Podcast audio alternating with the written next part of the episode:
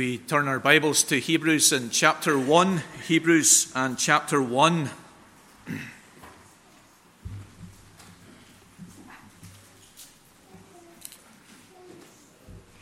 And our study today is in verses 4 to 14, uh, looking together at Jesus superior to the angels. In our last study, we thought of Jesus superior to, uh, to, to the prophets, and this study is Jesus superior to the angels.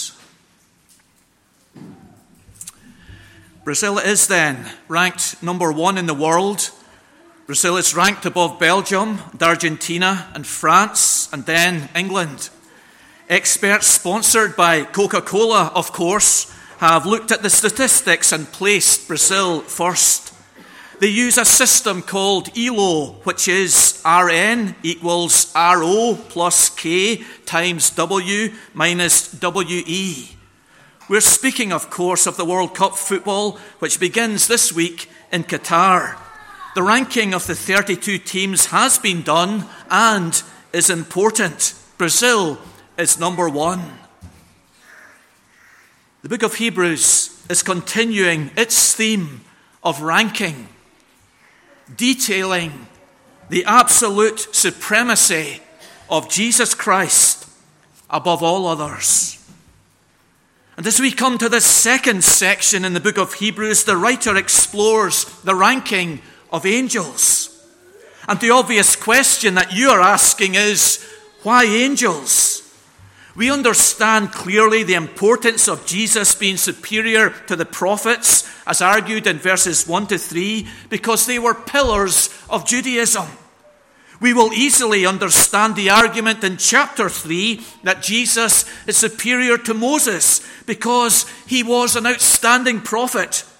But perhaps it is more difficult for us to understand why the writer argues that Jesus is superior to the angels in chapters 2 and 3. Now, we are not the first people to have asked this question, if indeed it is a question that you have been asking. My old elder, when I was a teenager, used to say that when he turned to commentaries to get help about a matter that he was scratching his head over, he found that they also were scratching their heads over that matter.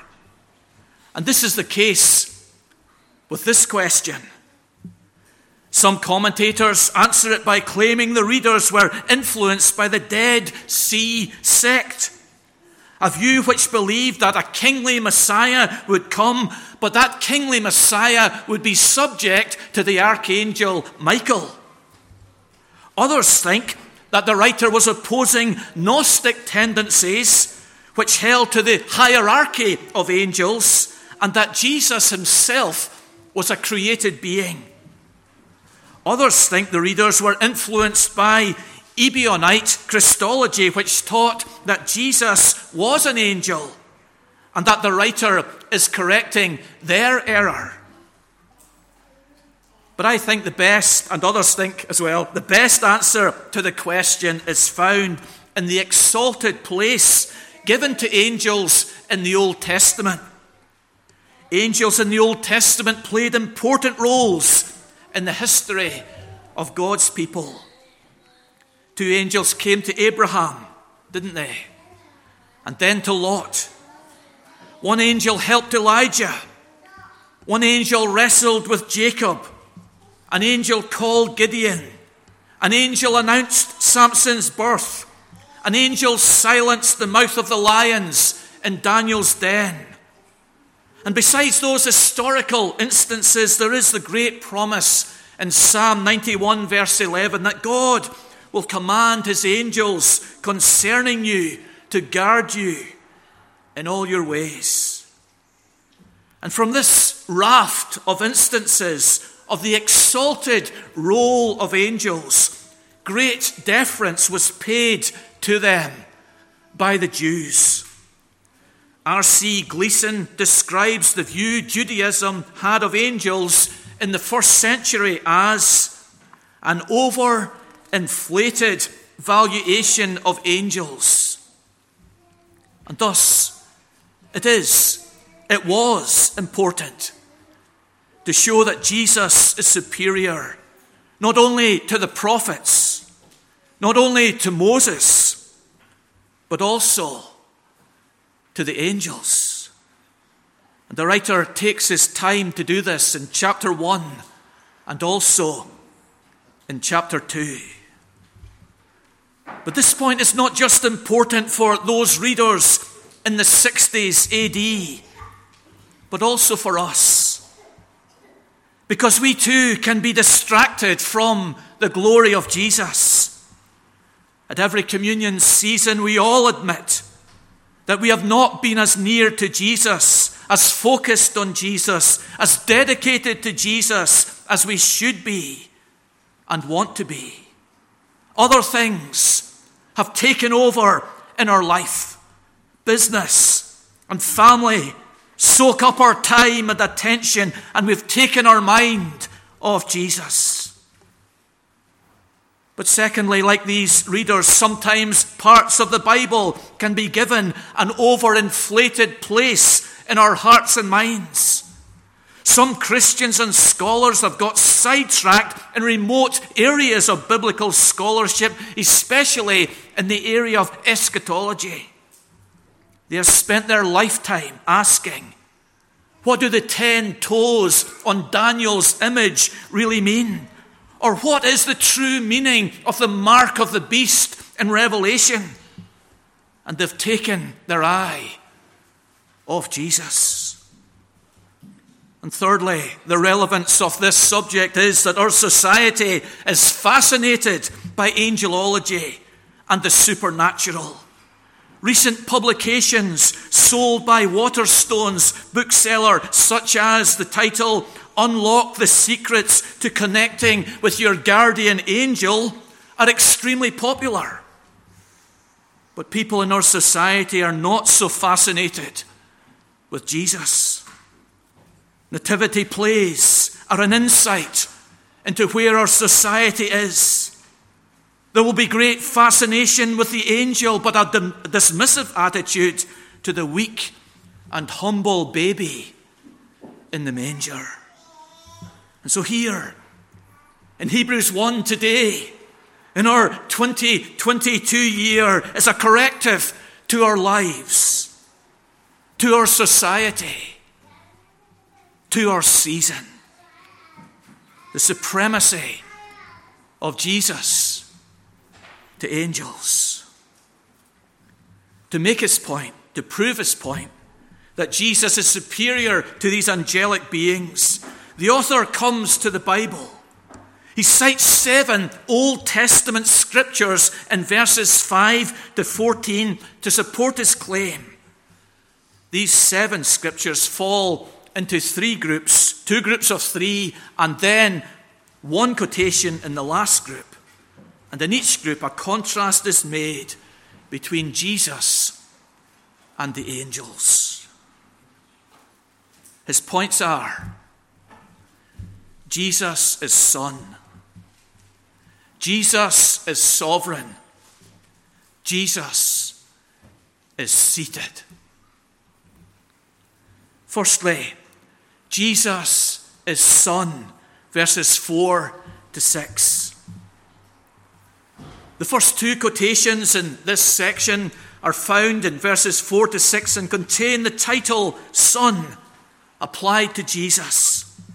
The first quote is from Psalm 2, the other is from 2 Samuel chapter 7.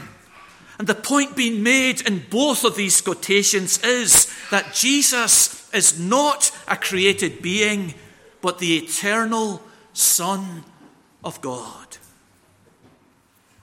The quote from Psalm 2, verse 7 reads, You are my son. In the psalm, God is addressing another person, and the New Testament identifies that person as Jesus.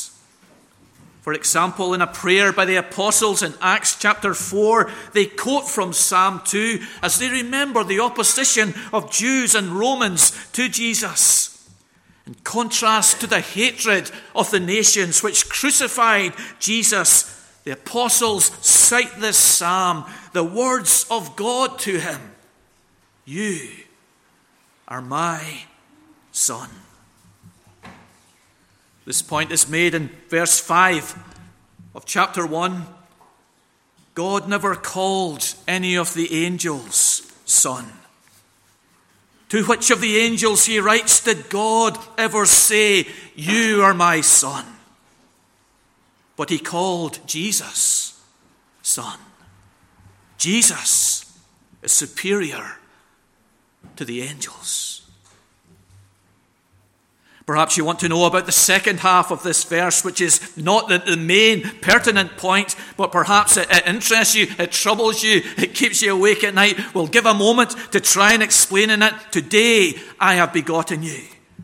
It's not an easy part of the verse to explain. What makes it difficult is its varied New Testament usage.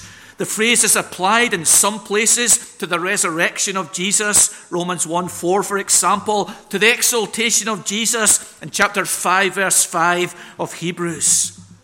In those cases, the reference is to the coronation of Jesus, the exaltation of Jesus as Lord and mediator and King, which connects with the original meaning of Psalm 2. In Psalm 2, at his coronation, the king of Israel became, in a real sense, a meaningful sense, the Son of God. He was disciplined by God and upheld by God and anointed by God. He was God's Son, the King of Israel, in a real sense. But in the fullest sense, the most exalted sense, Jesus is God's Son. Older theologians have seen the reference to today to be the eternal generation of the Son, not to his mediatorial sonship expressed in his resurrection and exaltation, but to his divine and eternal sonship. So the phrase has been referred both to the eternal divine sonship of Jesus and also to his exaltation as the mediator. And perhaps it's best for us to merge these two views, to see Jesus' eternal divine sonship expressed in his resurrection and his ascension into heaven. You are my son, is the main point. You are my son, something he never said to the angels. The second quote is from 2 Samuel 7 14. I will be to him a father, he shall be to me a son. Once more, the title son is used. The original reference is to the son of David, weakly fulfilled in Solomon. But as David McWilliam claims, the language bursts its banks and spills forward into the future.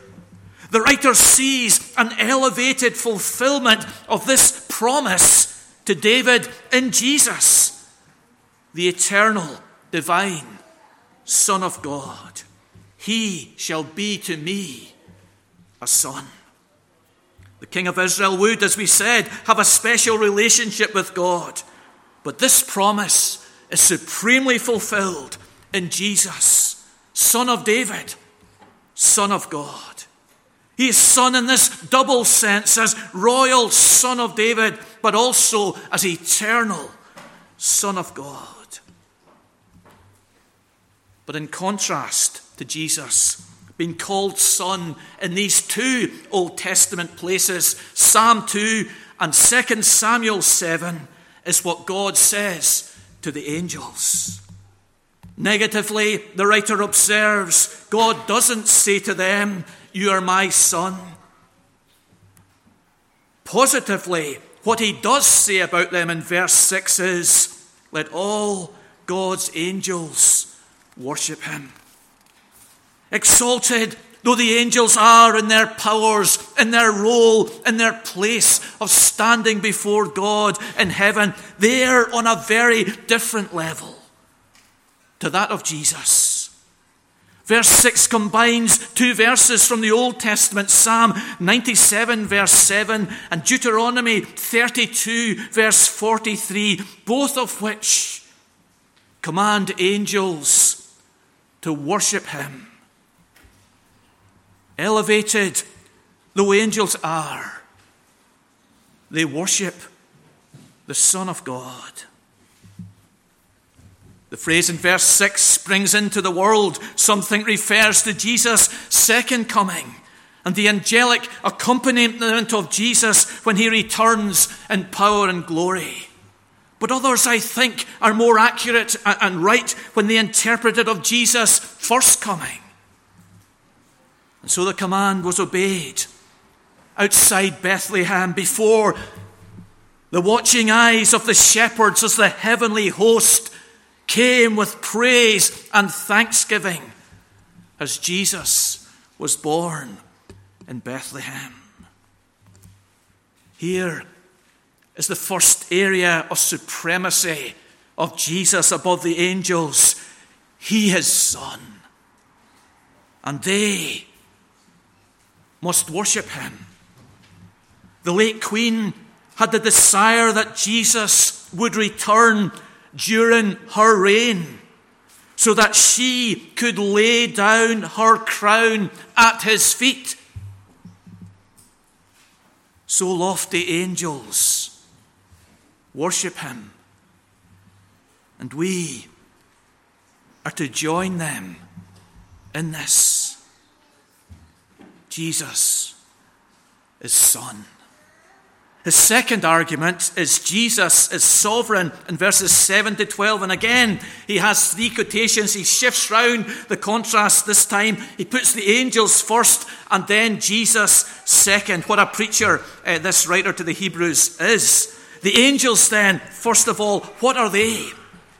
In verse 7, we read from an Old Testament description in Psalm that we sung, 104, verse 4. He makes his angels winds and his ministers a flame of fire. In this quotation, the angels are described as servants. The common use of Hebrew parallelism, that one line parallels the other, indicates that angels in the first line are the ministers in the second line. But what is it like to be an angel, you might ask? What is it like to be a heavenly servant of God. The writer helps us there by using two metaphors, two pictures to answer that question and convey to us some idea of being an angel. It's like wind, it's like lightning, he says. The general idea of these metaphors is that they are controlled by God, the wind and the lightning. As winds and lightning happen by God's command, so angels exist and act at God's command. More specifically, the wind is unseen and moves swiftly, so angels are spirits who are unseen and move quickly to carry out the orders of God. The lightning conveys the idea of brightness and burning heat and passion as these angelic beings love and are devoted to God as they stand in His presence as worshippers of Him. Angels are servants, obeying the commands of God like wind and like lightning. In contrast to this, he quotes from Psalm 45 Jesus is God. Jesus is on the throne. Jesus is sovereign. John Brown comments Jesus' place is on the throne, angels' place is before the throne. The psalm describes, as we sung it today, a number of characteristics of Jesus' reign. His scepter is a scepter of uprightness. His heart is a heart which loves righteousness. Here is a ruler, rare in our time, in our age, in, in any age, who is upright, who is righteous. But it's the everlasting nature of his reign that is emphasized from the psalm. His throne is forever and ever. He's addressed by God as God. Your throne, O God. God the Father says to his Son, Your throne, O God, is forever and ever. In the second psalm quoted in this section, Psalm 102, this idea of the, the prolonged, everlasting nature of the throne of Jesus is brought out. The heavens will pass away. The earth will be rolled up, the psalm says, but your years will have no end. He sits as sovereign forever while angels serve the throne of heaven. Jesus is sovereign. All kinds of reports about the demands of King Charles on his staff are emerging. How much toothpaste is to be put on his toothbrush, and his shoelaces to be pressed with an iron daily.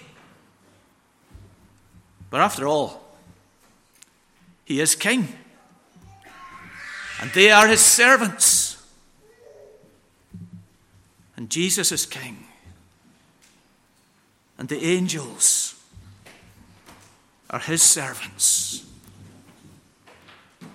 Thirdly, Jesus is seated, verses 13 and 14. Only one quotation from the Old Testament is mentioned in this closing section, but it's the most used quotation from the Old Testament. It's from Psalm 110, verse 1, referred to already in verse 3. Sit at my right hand until I make your enemies a footstool for your feet. David McWilliams comments on this verse that David, as a prophet, was enabled to see prophetically into heaven itself and to hear the voice of God invite Jesus to sit down with him in his throne. The reference to the right hand of God indicates the unique sonship and full divine nature of Jesus.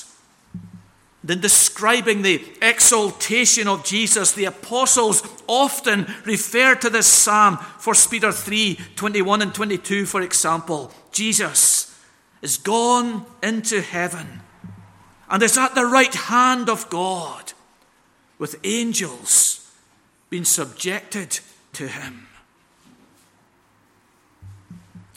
In contrast to this, in verse 14, Angels are sent out as the Lord's messengers.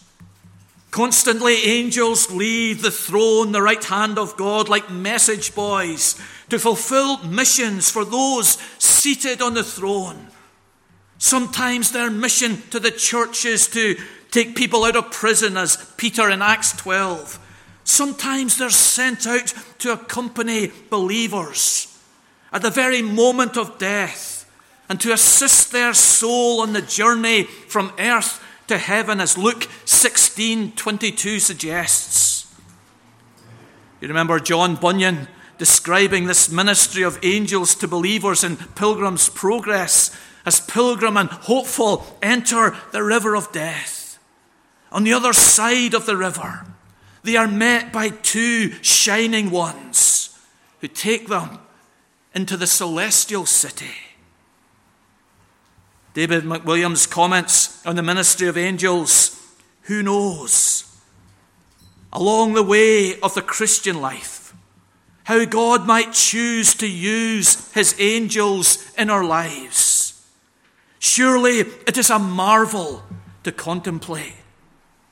Though we are made lower than the angels, though they are greater in power than us, though they dwell in the immediate presence of God and do not sin, yet they are sent, verse 14 says, from heaven to serve us and minister to us. But in contrast to that, Jesus is seated at the right hand of God. All rise is the command given to a company of people to respect the entrance of a queen or a king. No one remains seated in the presence of arriving royalty. But Jesus remains seated in the presence of God as Son, as divine, as equal. But angels stand and serve. Jesus is Son. Jesus is sovereign. Jesus is seated. As we reflect on this wonderful chapter, let us put Jesus first in our lives. He's exalted far above all created things as eternal Son of God. Let us give him the place he deserves in our lives, which God the Father has given to him. We know the acronym on joy Jesus, others, you. It's a good model, a model we approve of, but rarely manage to keep. Often it's because we're so busy.